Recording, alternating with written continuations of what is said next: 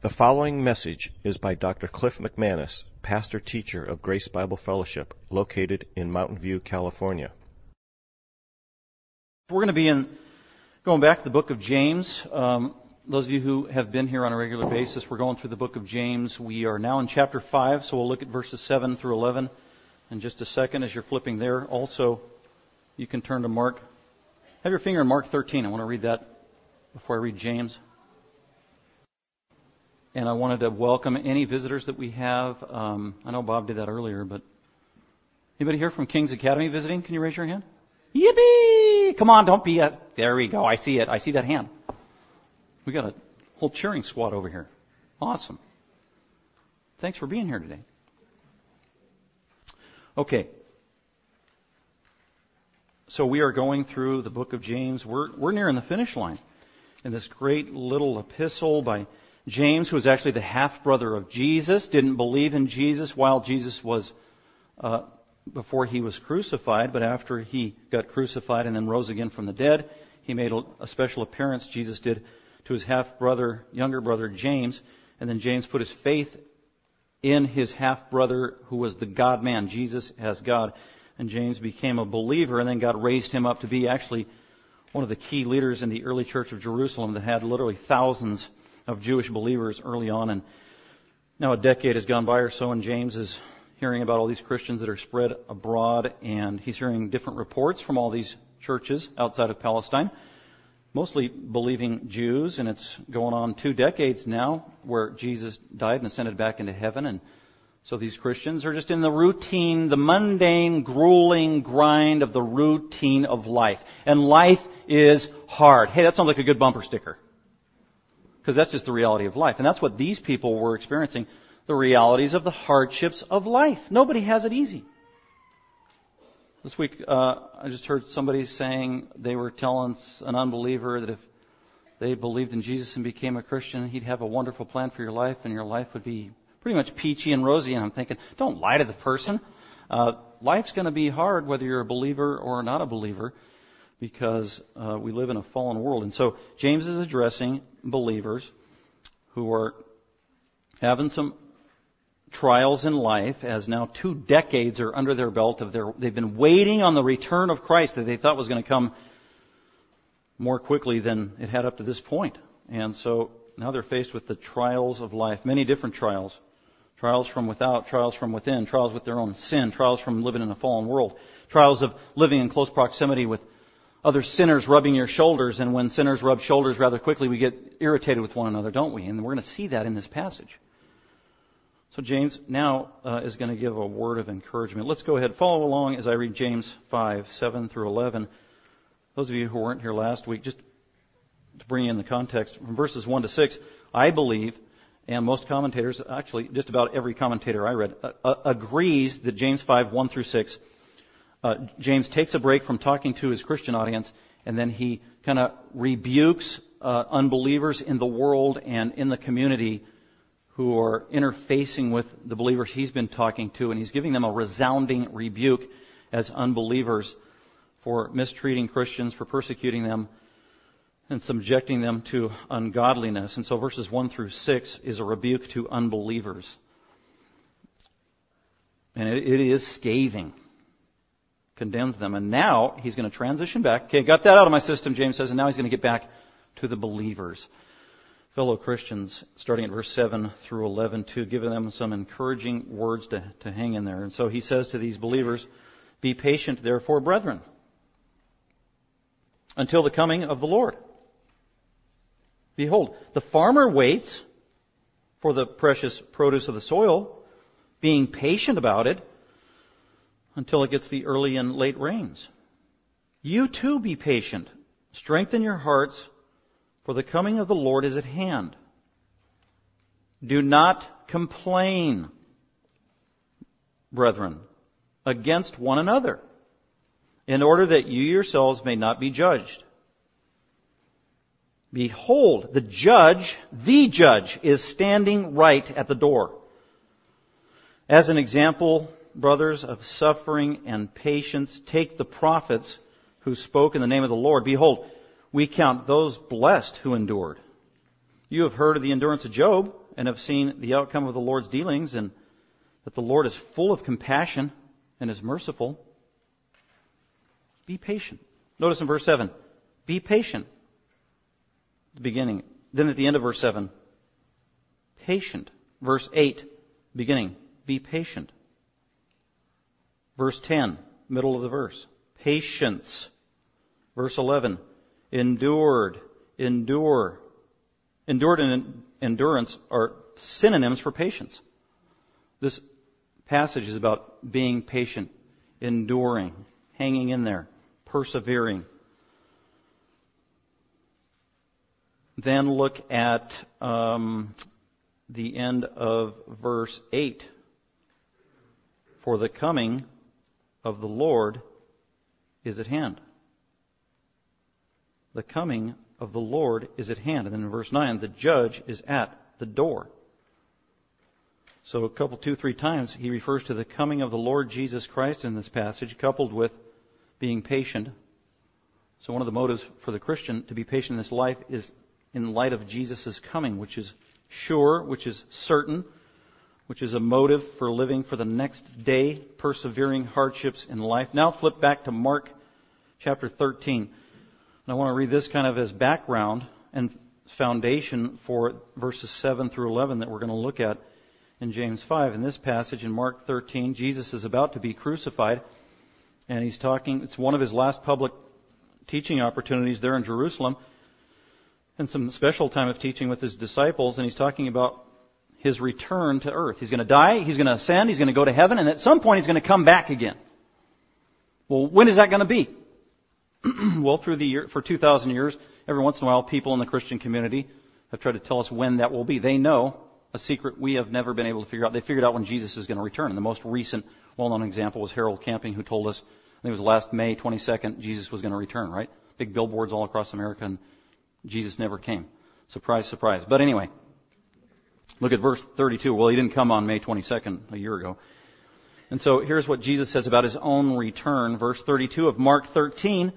But on that day, the day when Jesus returns, to culminate history, but on that day, Oh, but of that day or hour no one knows, not even the angels in heaven. Get this, nor the Son, or the other passage says, nor the Son of Man. So at this time, before Jesus' death, Jesus did not even know in his human flesh when he was going to return. Does Jesus know when he's going to return now? Absolutely.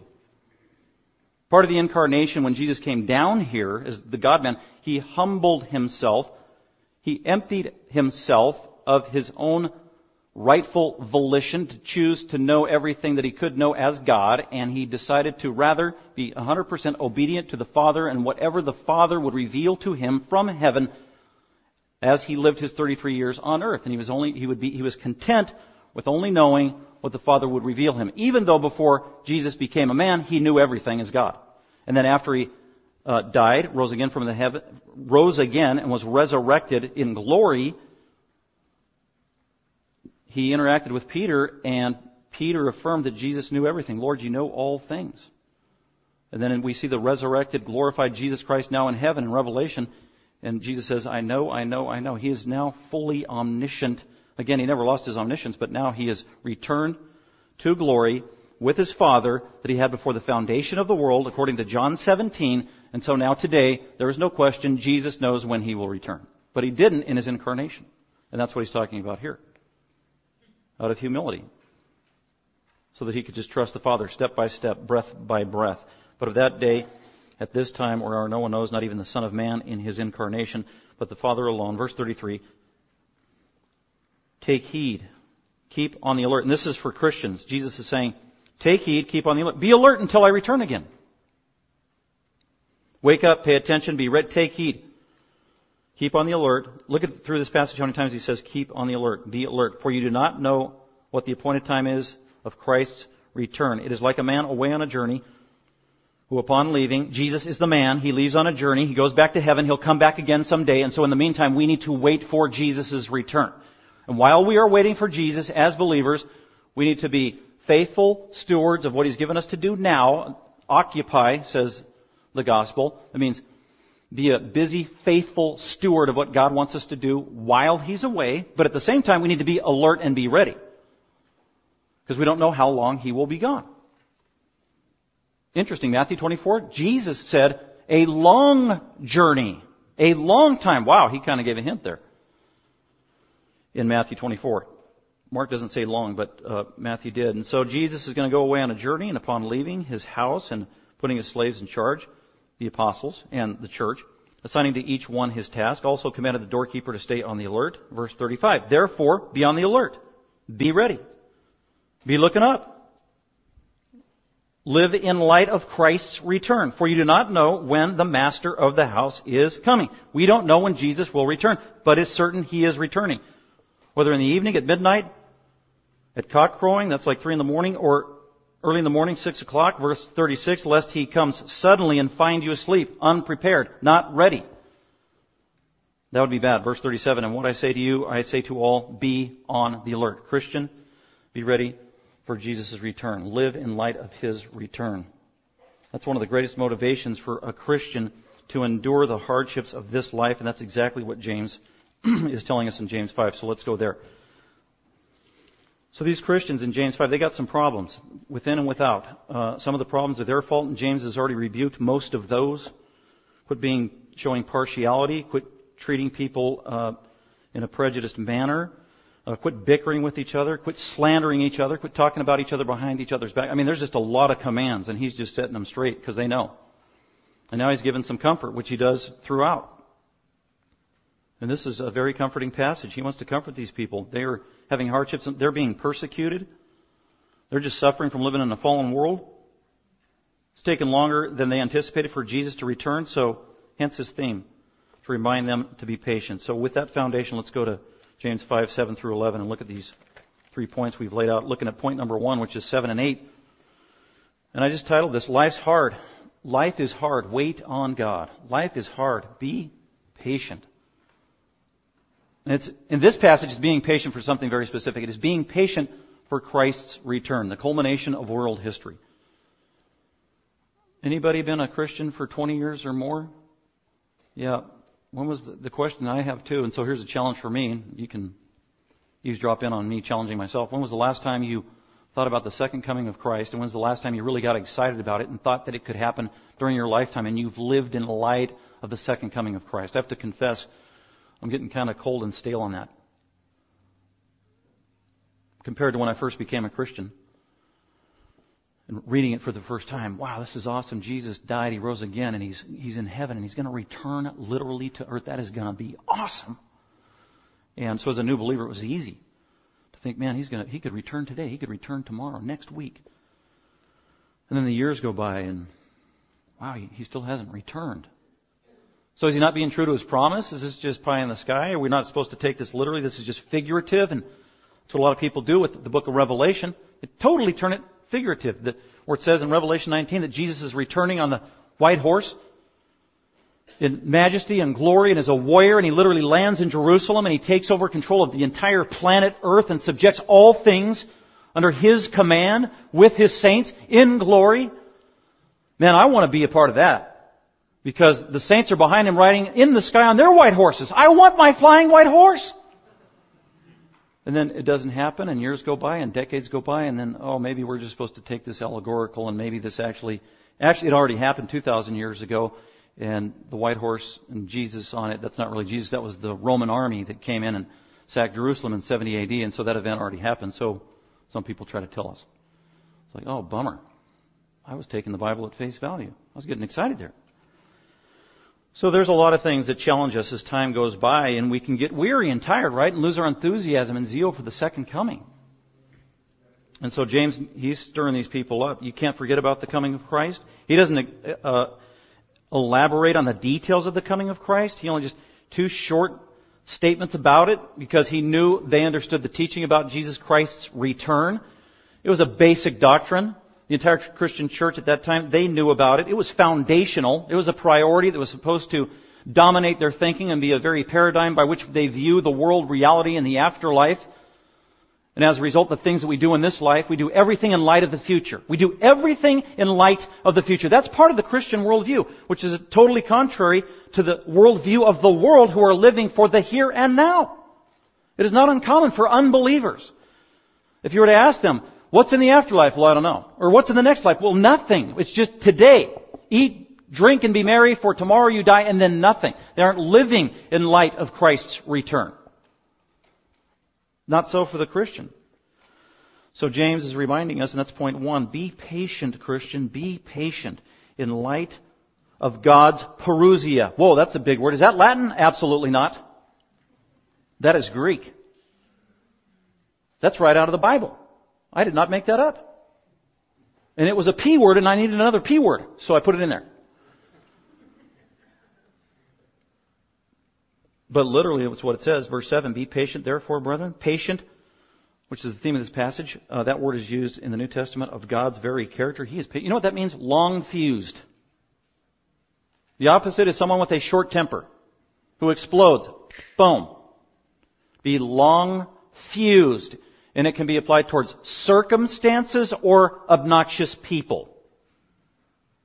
But be long fused. It's a very character of God that we are supposed to assimilate and reflect if we know Jesus Christ. Jesus was patient. He was long fused. You are a Christian. I am a Christian. We're supposed to be like Christ and have a long fused with difficult circumstances and with difficult people. Sometimes people aren't difficult. It's just we mentally think that the wrong way. We are thinking wrong thoughts.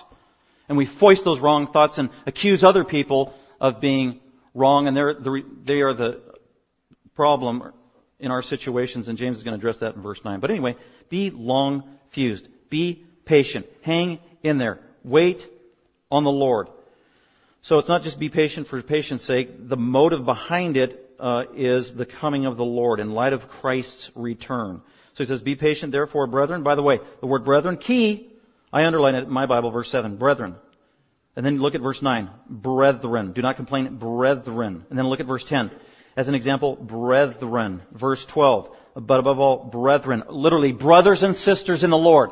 That is James' affectionate term he uses strategically all throughout the book of James as he is addressing fellow believers. That's, that would be a legitimate translation.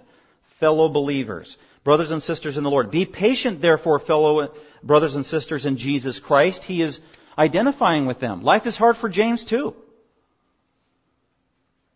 and it's kind of interesting, this term brethren is not to be found in verses 1 through 6 in James 5, because he's not talking to believers. Go through the book of James and trace this term. Brethren, brethren, brethren, brothers and sisters in Jesus Christ, fellow Christians. That's his audience. He's identifying with them. This is very pastoral. This is very encouraging. I'm just one of you. I'm not super pastor, super apostle, super James. He was a sinner. He had feet of clay. He messed up. He needed God just as much as anybody else. So he's identifying on their level. Be patient, therefore. Be long suffering. Hang in there. Brethren, until the coming of the Lord. Okay, and the coming of the Lord there, actually that word coming, because there are a few times in the New Testament where that exact same English word come or coming is used of when Jesus Christ will return. But unfortunately, in some English translations, they translate different Greek words in the exact same way. And here's one of those instances. I want to give you the literal breakdown of this word right here, parousia. That, the, the Greek word is parousia. Parousia is a compound word made up of just two Greek words. Para, which is just a preposition. It means alongside of. Ousios, from the verb eimi, or to be. To be alongside of. To be alongside of. To be alongside of someone is to have your presence near them. This is a sign of intimacy. She's my wife, I can do that. Um, that is literally what it means.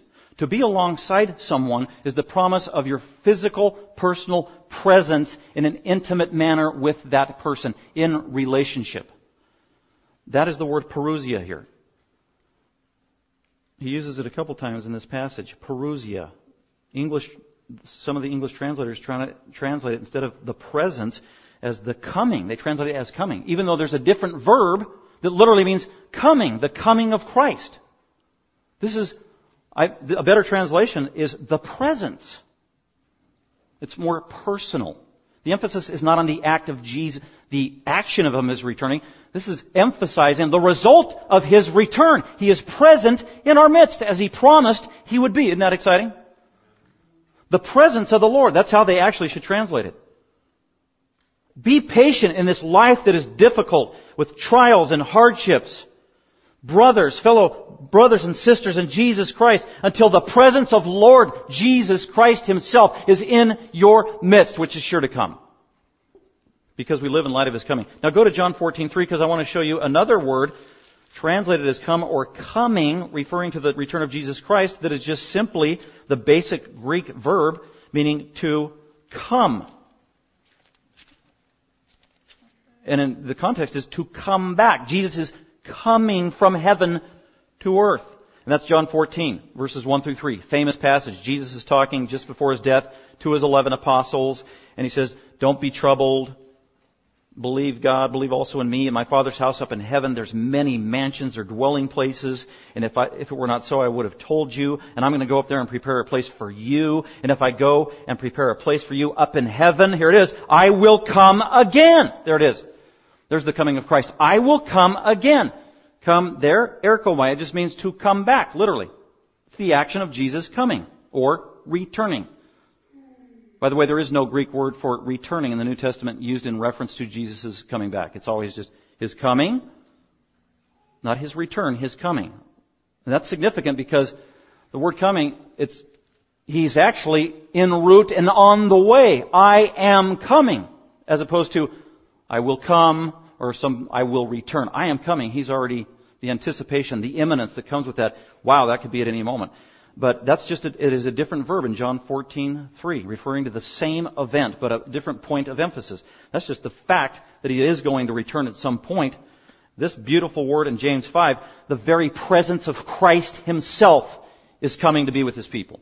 That's, that's God's ultimate goal. That is the ultimate plan of God in human history, by the way. Is for the God of the universe and the creator of the universe to come down and dwell with his people. In deep, intimate, personal fellowship. That is God's master plan. Isn't that awesome? Allah of Islam does not plan to do that. He never made that promise to his people. And that's true of any false religion. They don't have this view. Wow, I can dwell intimately with the Creator, God, Lord, and Master of the universe. That is amazing. Be patient, therefore, brethren, until the coming of the Lord. And it's just assumed to be true. It's going to happen. It is guaranteed. Behold. And now he's going to give an illustration. And he relates it to a situation in our life that was just common to everybody. 2,000 years ago in Palestine, most of the people that worked were worked on a farm or related to working on a farm of some sort. And that's, that's just how you survived and lived. The wheat fields and whatever else. Everybody had a part in it. It's a universal metaphor illustration he's using that everybody can relate to. Everybody was dependent upon the survival of food that came from the wheat field, from the farmer, basic food. And there are related uh, components here. And he says, Behold, be patient just like the farmer. The farmer has to be patient. The, the farmer waits. There's another word for patient. Wait, wait, wait and you're waiting for something good. You're waiting for something precious. We are waiting for the precious coming of the presence of Jesus Christ. The farmer waits for the precious food that he's invested so much time and energy into, preparing the field with all the labor that it took, and planting the seed and paying for the seed that cost money, and then protecting the field and watering the field. And then this time component of waiting months and months and months. And still, you are at the mercy of the providence and grace of God because there are factors involved that you cannot control as a farmer, like rain and locusts and sun and the produce itself. You are totally dependent on God as a farmer in faith that the Creator is going to be gracious. Yet the farmer doesn't bat an eyelash and he trusts God is merciful, God is good, God is gracious. He rains down good on the just and the unjust. And so the farmer waits. So that's a practical, temporal illustration of how we are supposed to live the Christian life. We need to wait and be patient, wait and be patient, wait and be patient. I remember just out of, when I got out of seminary, I had some problems, and my pastor was John MacArthur at the time, or I called him Johnny Mac. But anyway, and I remember uh, just pulling on his pant leg one time and just hardships of my life and all my problems. And so I told him, and he, said, just wait and be patient. That was it. That was the end of his counsel. I thought, wow, that did not give me warm fuzzies. Actually, I don't think that really helped me. That didn't solve my 32 problems. But anyway, he was right. Wait and be patient. That's exactly what James says. Wait and be patient. Wait on the Lord. God is in control. Trust Him. Uh, how does the farmer wait? So I went into some of the details, and then it says that the farmer waits. He waits and trusts in light of things that he can't control. He's being patient about it. What else is he being patient for? At the end of verse 7, until it gets the early and late rains. The early rain was in like October when he began. He needed that water uh, from the early rains for the soil to get uh, soft enough so he could till it up and prepare the soil. If you didn't get your rains in October, you couldn't till the soil and even prepare it, and then you're, you're going to lose a crop for the entire season. And that happened at times with uh, droughts and those kind of things. So not only were we're dependent upon God to provide early rains in October to prepare properly, then you're growing your crops, you need rain the entire time and water, and then you need especially those late rains, by the way, at the end of verse 7, which is around April over there in Palestine. And that was the water you needed to keep coming at the time of harvest, so that your fruit wouldn't dry out before you could pick it. And this is all of God. God is in control of it, and yet farmers uh, are examples. They are exemplary, actually, in, in terms of being patient for things beyond their control, yet they put their hope in God. And in like manner, every single one of us. Okay, so think about this week. Don't say it out loud. Did you have any hardships in your life this week? Uh, in your walk with God, your personal life, your family, your marriage, your siblings, your uh, co-workers, your finances, your health. Yeah, we all did, didn't we? And we were frustrated. We were tried, and sometimes we just wring our hands and God, I don't know if I can go on. I don't know if I can go on. James understands that. The Lord understands that, and that's why he's telling, he's trying to encourage us. Hang in there. Be patient. Verse 8. You too, in like manner, be patient. Strengthen your hearts. Yeah, we have to go to God and ask for His help, but here James makes it clear there, there's some onus on us as Christians. There are things that we need to do. We aren't to be pacifists. When he says, be patient, be patient, that isn't passively sitting by, folding your hands, and just kind of, hmm, kumbaya, and just think God's going to do everything for you. A pacifist. No, we need to be active. These are active commands. This means to act with resolve. You know, be patient first and foremost is dealing with your attitude and your thought life. Think about that. Well, I'm not a very patient person. Well, then you need to deal with your thought life. It is an attitude. It's controlling your thought life. It is controlling and take control of your perspective, of your world view, of implementing biblical truths from Scripture into your mind and your frame of thinking. That is active. That is a command. We are obligated to do it. We can't be passive. We can't make excuses. That's what James is saying. Be patient, be patient, be patient. And then he defines one of the components of being patient is, well, what does that mean? Strengthen your hearts. Be resolved from within. That's talking about your attitude. And it's an attitude of assuming a role of courage, courageous thinking, courageous, deliberate thinking in light of life's circumstances, thinking right, not sitting around moaning and groaning and whining and complaining and being passive and blaming it on everybody else and wanting everybody else to rescue and bail you out and feeling sorry and having a pity party. That's really what he's talking about. Do not do that. That's easy to do. That is human nature. Hence, all the, again, James hammering us with all these commands. He is compassionate. He is pastoral he understands, and at the same time, there's obligation on us as Christians.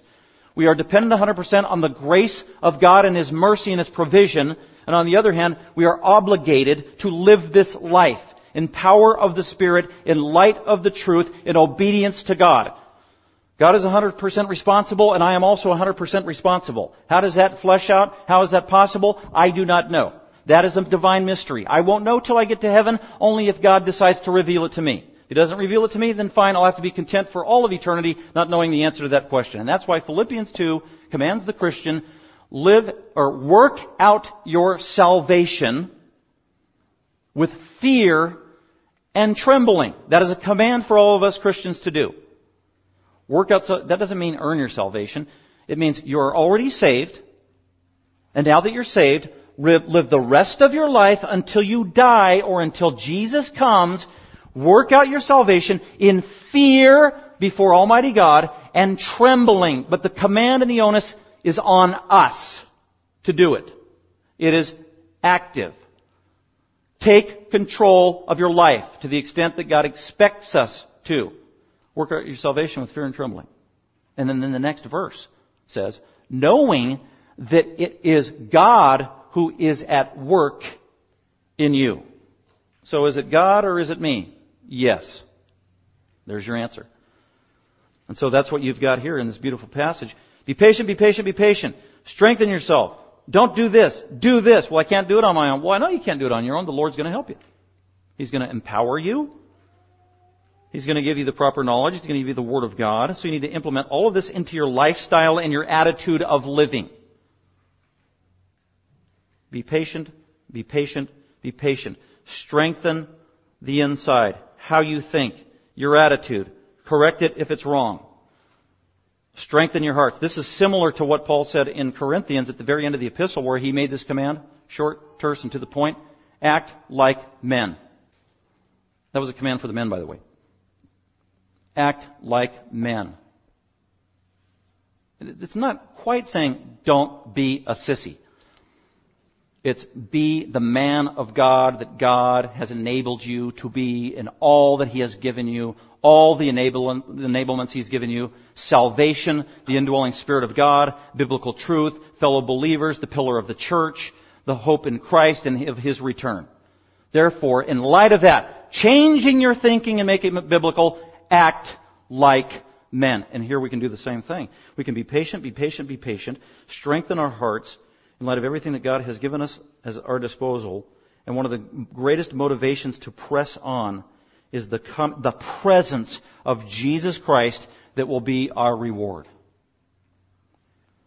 The presence of Jesus Christ until the presence of the Lord. And then at the end of verse 8, you too be patient, strengthen your hearts, for the coming of the Lord is at hand. Some translations say, be patient, hang in there, keep persevering, strengthen your hearts, don't give up, perseverance of the saints. Why? The coming of the Lord, the presence of the Lord is near, it is at hand, it is imminent. What does that mean?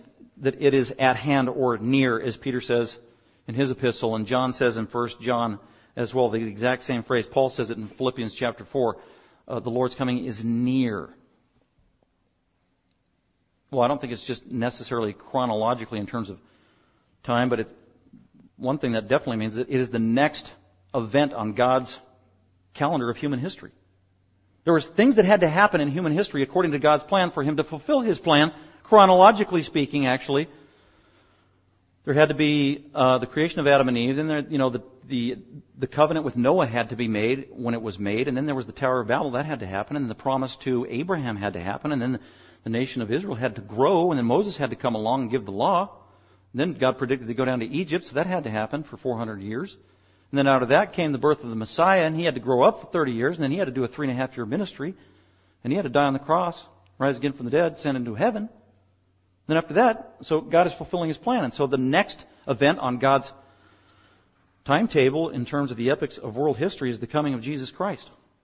That's why the Bible can legitimately say it is at hand. It could happen at any moment. We don't know when the time will be. It could be another 2,000 years. It could be two days. It could be two hours. Literally. It's the next event on God's timetable.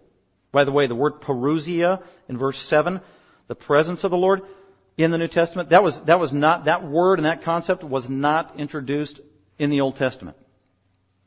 It is introduced for the first time in Matthew 24 when the apostles asked Jesus, tell us the time of your presence. And then Jesus accommodated their question, and he answered two times. He said, oh, I will tell you when the, the, my presence will come, and it is the end of the age. So the parousia, the coming of Christ, is Jesus' Christ at the end of the age. When he culminates all of world history, when he's going to come down to earth, and then he will reign for a thousand years on the earth. That is the parousia, and that's how it's reserved throughout the New Testament. There are other references to the coming of Christ, including the rapture. Well, I don't believe in the rapture. Well, are you a Christian? Yes. Well, it's in the Bible. So, where is it? Well, 1 Thessalonians 4 talks about the raptura. That's the Latin translation of 1 Thessalonians 4. It's right in the Bible. Uh, it literally means to be snatched up, and that refers to a special coming of Christ. It's going to happen. That's what Paul said. Jesus even referred to it in John 14, 2 and 3. The rapture, 1 Corinthians 15. So the rapture is in the Bible. That is also a coming of, and that's the special coming of Christ where he comes for his believers. The parousia is in the end of the age when he comes to earth. The rapture is when he comes to get believers and takes them to heaven. How do we know that? Because that's what the Bible says. So the Christian lives in light of either one of those. The parousia of Christ in His presence or the rapture, which is the next event for a Christian. And it can happen at any time. So we do need to do what Jesus said. We need to be patient. We need to be alert. We need to be ready. We need to be prepared. And that helps with enduring this very difficult life that is before us. Going to point number two after point one, which was be patient in light of God's parousia. Uh, James says, be patient in light of God's prohibition. A prohibition is a command to, that forbids us from doing something. Do not do this. Well, I want to hear Bible teaching that just encourages me and doesn't tell me what to do. I want to hear Bible teaching that doesn't tell me what I shouldn't do. Well, then don't study the book of James. Because it's got commands all over the place. It's, you can't avoid it. It's just all, and all scriptures is God breathed. We need to hear this. This is healthy. But there's a prohibition. There's things we should be doing and shouldn't be doing. The apostle Paul, Romans 7, was disgusted with himself. I do things that I know I shouldn't do because I'm a sinner. And there are things that I know I should be doing that I don't do. Oh, wretched man that I am. That's just part of the Christian life. And so James uh, tells them, okay, you guys are struggling in this life. Life is hard. I understand that. It's hard for a lot of reasons. You need to be patient. You need to have a long fuse. You need to look to the Lord and His return because it's guaranteed it's going to happen. And another reason you need to be patient and wait on the Lord is in light of this prohibition of having the wrong attitude. What is it in verse 9? He says, Do not complain. Do not complain. I mean, think about it. I know this is true with me. That when you get tired or when you're undergoing persecution or just when you're undergoing hardships and hard trials in life and difficult situations, uh, your patience starts to wear thin as a human, as a finite person, as a sinner and your fuse gets shorter and shorter, and then you can have, I can have the propensity to be short tempered with people around me, and I can also be quick to com- uh, complain about others in light of my problems. My life is going bad because of, because hmm, hmm, hmm, you did this and they did that. And that's just human behavior. It comes so easy, so naturally for us. James knows that. He struggled with it. It was going on. It needed to stop. It was dividing the church. It was undermining the unity of the church. It rose to such a level that it was noticeable. It, be, it, marred their reputation. James was getting feedback on it. It was so bad that there are people complaining about, whining about other believers and even the leadership in these local churches. And again, I said, I've said this repeatedly because it's the theme of chapters 3, 4, and 5 in James. One of the easiest, quickest, best ways for Satan to destroy a church or divide a church or undermine a church is to get the believers in the church to undermine the leadership of the church through slandering, complaining, whining, back talking. That's how Satan operates. That's why James keeps addressing this issue. This needs to cease and desist. It's kind of interesting. Almost throughout this entire epistle of five chapters, James has all these commands. Do this and prohibitions. Don't do this, Christian. Don't do this, Christian. And one thing that James is not talking about are, are things like immorality. He's not saying don't steal, don't lie, don't commit immorality. It's all of his prohibitions and commands. Many of them have to do with about preserving unity in the church and in personal relationships. That's kind of interesting. Because when you undermine the unity in the body of Christ, that sin is just as severe, if not more so, than somebody committing some immorality.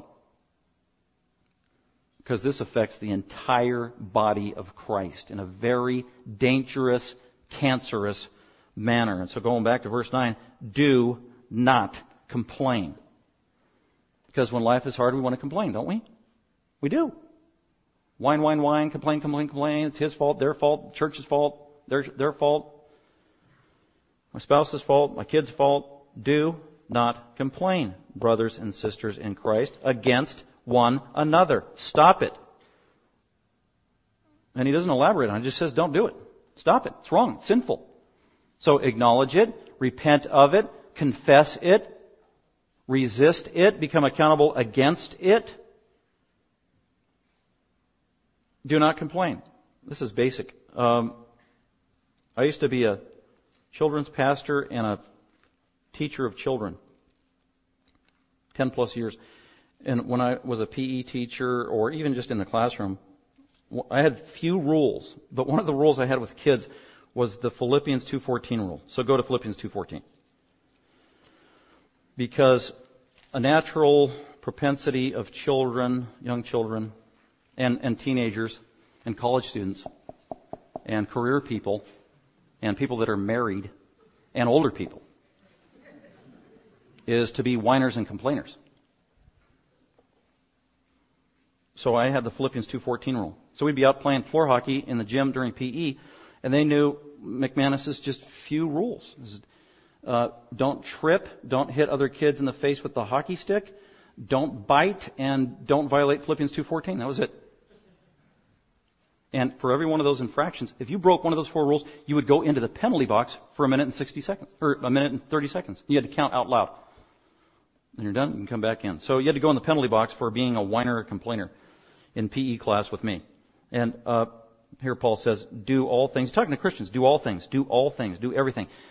Do all, what does that mean? Does that include my job that's really hard and I don't like it and I don't like my boss and I don't like my coworkers and they're really unfair and they're not Christians and they all cuss and they're un, and they cheat and all this other stuff and they have unrealistic, ungodly demands and it's arduous and it's boring. Does that, does that count there? Well, it says do all things. Do all things everywhere without grumbling or disputing. One translation, do all things without grumbling and complaining. So there's the command. Don't do it. If you're a Christian, you shouldn't be doing this.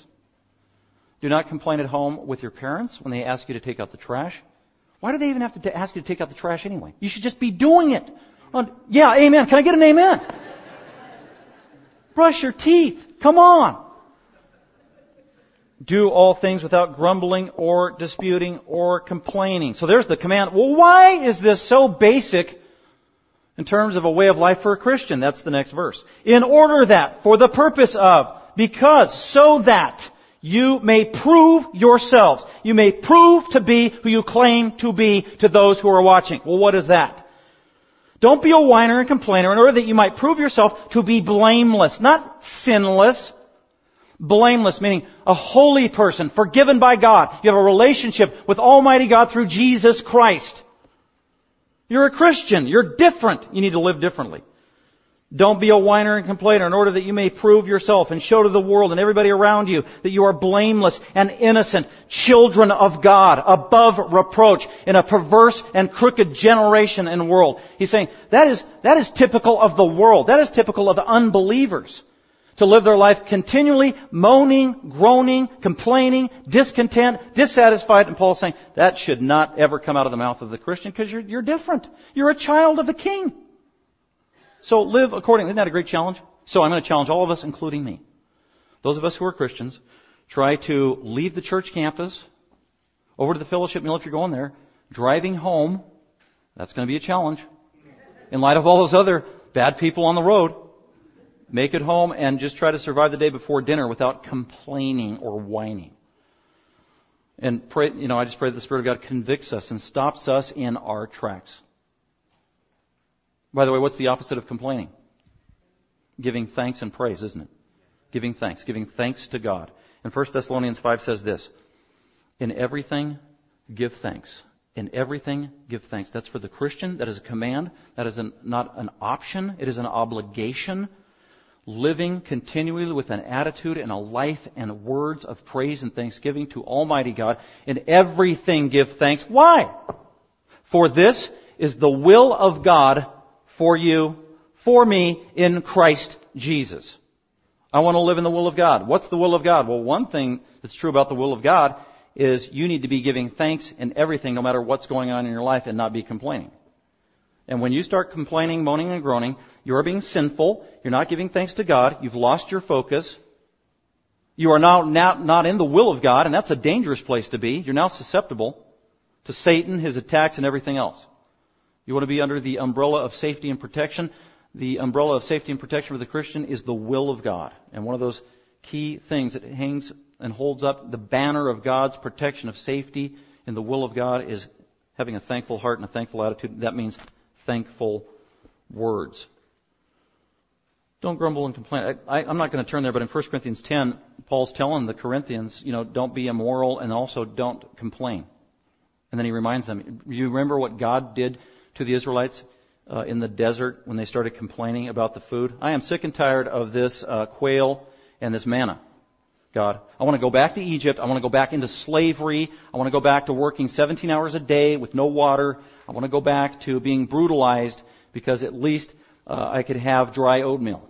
I'm tired of this food. And in the Old Testament, and God got angry by their complaining and says He killed thousands of them on the spot. Earthquake. That's how much God hates complaining. And then in Numbers chapter 12, Moses is leading two million people, trying the best that he can, trying to be obedient to God. And then his right hand man, his older brother, I mean his brother, Aaron, and then his older sister, Miriam, they start complaining about Moses, their brother. Well, why does he get to be in charge? Well, why does he get to go on the mountain and talk to God? Why does he get all the privileges? Hey, I'm his older sister. I changed his diapers. I don't know if she said that, but anyway, I don't know what she's complaining about, but Miriam and Aaron were complaining about Moses. God got furious. And he went, and instantaneously he gave Miriam leprosy. And she became like Snow White, and she had seven days to live. Then she was going to die. And then Moses intervened and he prayed on behalf of his sister, God be merciful. She deserves it, but be merciful. Show her grace. God answered the prayer and healed Miriam. But the point is, God, He hates grumbling and complaining. He hates it with a passion. We need to be thankful. That's why the book of Lamentation says, uh, okay, sinner, in light of all your sin, none of us has legitimacy to ever complain about anything. Ever. In light of all of our forgiveness that God has given us, in light of what we truly deserve. So that's, that's an important part of the Christian worldview. So let's go back to James. In that simple little command, be patient. And when life is hard, don't blame others. Don't complain. Don't be discontent. Don't create disunity in the church. Don't complain against one another in order that uh, you yourselves may not be judged. By the way, when you start complaining, you're usually complaining about another person. If you're complaining about your job, you're actually complaining about the people at your job, aren't you? Or the work they've given you to do in your church, you're complaining about somebody, you're complaining about a, you can always trace a complaint back to a person who has made your life inconvenient. What are you doing then when you're complaining about another person? You are taking and assuming the role of a judge. James has already talked about this. And he said there's one judge, his name is Jesus, you have usurped his role, and boy, you don't want to go there because if you want to be the judge maker, then God is going to raise the standard by which He is going to judge you, and man, it ain't going to be pretty. Judge ye not lest ye be judged. That's the right context for Matthew 7 1 that we want to quote so frequently. Don't do it. Verse 9, don't do it. Don't complain and judge other people in order that you yourselves may not be judged at a higher standard by God. Behold, there's only one judge. He's standing at the door and he's watching everything we do. Don't complain because there's the judge and he's watching everything we do. He sees every complaint. He's grieved by it. And Christians can actually lose rewards at the judgment seat of Christ according to 2 Corinthians 5.10. We're going to be evaluated for everything we did in this life as a Christian. Everything, even every word that comes out of our mouth. And God's going to take a blowtorch to it and it's going to be rewarded with either silver and gold and beautiful, precious, eternal rewards in heaven or a loss thereof. Privileges in heaven. So, be patient in light of the prohibition when God said, do not complain against others because of the hardships in your life and in my life. Point number three, which is verse 10 and 11. So after be patient in light of God's parousia and be patient in light of God's prohibition, the third one is be patient in light of God's prophets. excuse me, we had the uh, illustration of the farmer who's patient. Now he says this in verse 10 and 11. Now, as an example, brethren, of suffering, being uh, having a long fuse and being patient, take the prophets who spoke in the name of the Lord. Take, consider the prophets. Consider the Old Testament. Consider everything you know about the Old Testament, and all you've read, and how you know those Old Testament books, all 39 of them so well, and all those prophets, and all the details of Obadiah. Surely you could tell me everything you know about Obadiah and Elijah and Micah and Jonah and Nahum and all those prophets, and some of them we don't even know who they are and can't spell their names what I'm trying to point out here in verse 10, James was talking to Jewish believers. They didn't have television and computers and all this other stuff that wastes our time. So one of the things that they spent most of their time doing was reading their Old Testament scriptures, and they knew it from Genesis to Malachi pretty good inside and out. So they knew the stories of the prophets. They weren't consumed with all this other stuff. uh, which is kind of a rebuke to us as a Christian community for the most part, because we don't know the Old Testament very well, do we? It's almost embarrassing. So this is a good reminder for us, man. We need to be in God's Word. We need to know the Old Testament. We need to know the stories of the prophets, uh, because they are an example for us that are supposed to encourage us. These were incredible women and men of God. Deborah was a prophet and a judge. And we need to learn from their example. And you know what? They were not made of marble. They didn't live on easy street. Many of these prophets were tortured, endured hardships. Some of them were persecuted, thrown in prison, beaten. Some were killed.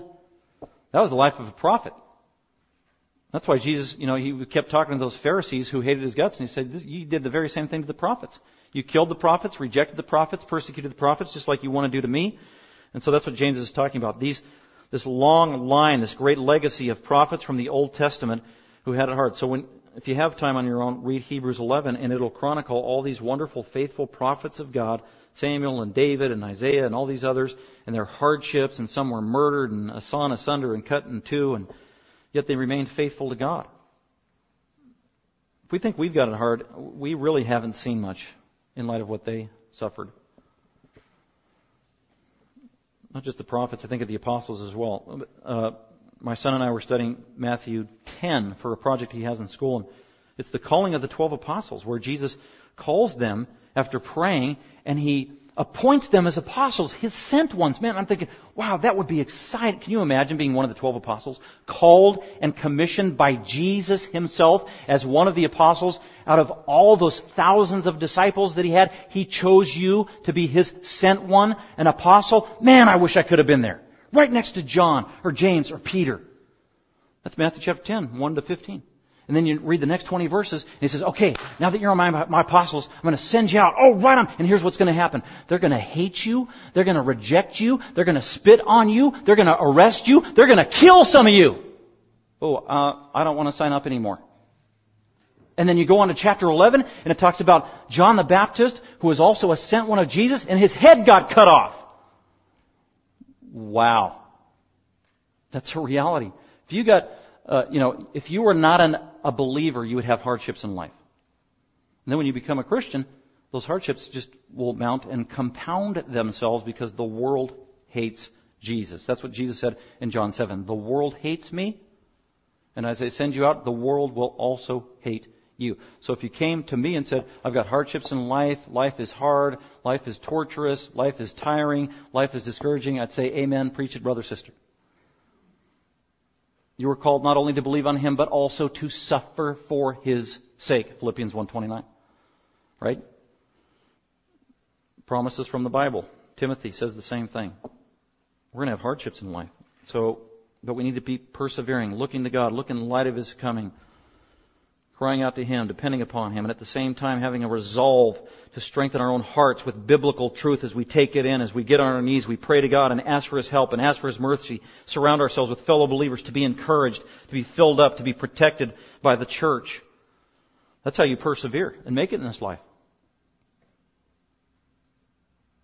Assimilating all the blessings that God has given us to fill up our arsenal to make it through this life. And we need to consider the example of the Old Testament prophets because they are exemplary for us. Not only the prophets of the Old Testament, verse 11. Behold, we count those uh, blessed who endured these prophets, and you've heard of the endurance of Job. Go read Job, 42 chapters. Very few people had a more difficult life than Job, and you know it does say, you know, Job had his faults. He wasn't perfect. He was sinful, but Job he didn't sin with his mouth throughout all these hardships. He questioned. He doubted. He grieved. He cried. He sobbed. He felt pain. But he never listened to the foolish words of his wife when she said, curse God and die. He wasn't going to curse God, his maker. He trusted his maker ultimately, despite his other sins. So that's one thing Job could be commended for was enduring. It was amazing. The death of ten of his children, losing everything that was precious to him, and yet he didn't curse God. Are you angry at God about anything? I, I can't even, I've got my weaknesses, and I've got a lot of them. But I guess it's because of the way I got saved and when I got saved in my life. Living a pagan life for like 19 years and then getting saved so dramatically. the 25, 6 years of being a Christian, I've never been mad at God. But I hear Christians at times say they're mad at God. I just, I can't even relate to that. Have I ever doubted God? Yes. Have I ever really doubted God and thought that, well, maybe God doesn't even exist? I've actually done that as a Christian. So I just struggle in different ways. But there are Christians actually who struggle with getting angry at God. You can't do that. If you ever find yourself in that position, you have got to ask the Holy Spirit to soften your heart. Soften your heart. He cares for you. You are a child of God. Whatever your problems are, do not blame them on God. Blame them. I mean, Satan is real. His devils are real. Your sin is real. This fallen world is real. There are so many other things that trip us up, blind us, and deceive us. Don't blame God.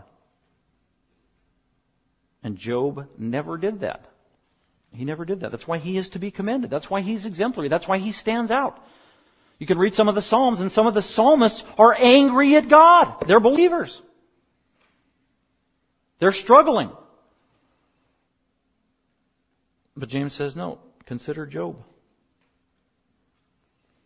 You have heard of the endurance of Job and have seen the outcome of the Lord's dealings. Man, look, you've seen the out, what was the outcome? That's chapter uh, 42.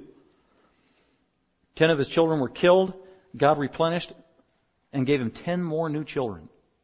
And every, all the riches that he lost was replenished multiple times over at the end of his life. Then the biggest reward of all, he died and he went to heaven. And now he is in glory. So Job endured. We need to do the same. We need to do it with God's help and with our own resolve and the power of the Holy Spirit and in light of biblical truth. And at the end of verse 11, you've seen the outcome of the Lord's dealings that the Lord is full of compassion and He is merciful. There it is. See? If you know Jesus Christ, you've been adopted into God's family. You've been transformed from the kingdom of darkness into the kingdom of His beloved Son. You're a child and daughter of God. He loves you. He cares for you. He cares for me.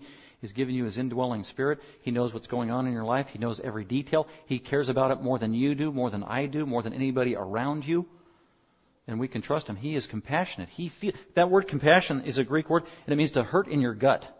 This is an anthropomorphic term describing that God hurts in his gut for the hardships going on in your life. He literally does. He's compassionate, and he always acts on his compassion. He cares. He's going to be gracious. He's going to be merciful. And we need to just continue to lean on his mercy. God, help me. I need your help. Be merciful. Be compassionate. I'm struggling. I need your help. We need to pray and talk more, and you know what? God will answer that prayer. That's our great God. Be patient in light of God's prophets who are that great model for us. Let's go ahead and pray to this great, merciful, patient, loving, heavenly Father who cares for his children.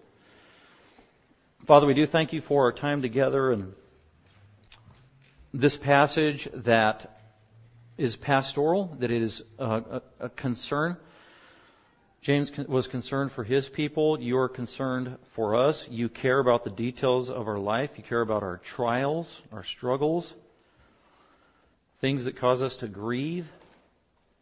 You want to be merciful. You, we know you're compassionate. And you want to help. Father, help us by stirring up the Spirit of God that is in us to confess sin that may be undermining our, our peace and joy and right attitudes, whether it's complaining about other people and blame shifting or wrong thinking about you, being angry with you, God. God, forgive us. Change our hearts, soften us, humble us, give us your mercy, and allow us to see your mercy in real ways in our life, even starting today. And God, empower us once again, reminding us from the commands in this passage to be patient and long suffering in light of Christ's return. Lord Jesus, we pray Maranatha. We pray that you would come and come quickly.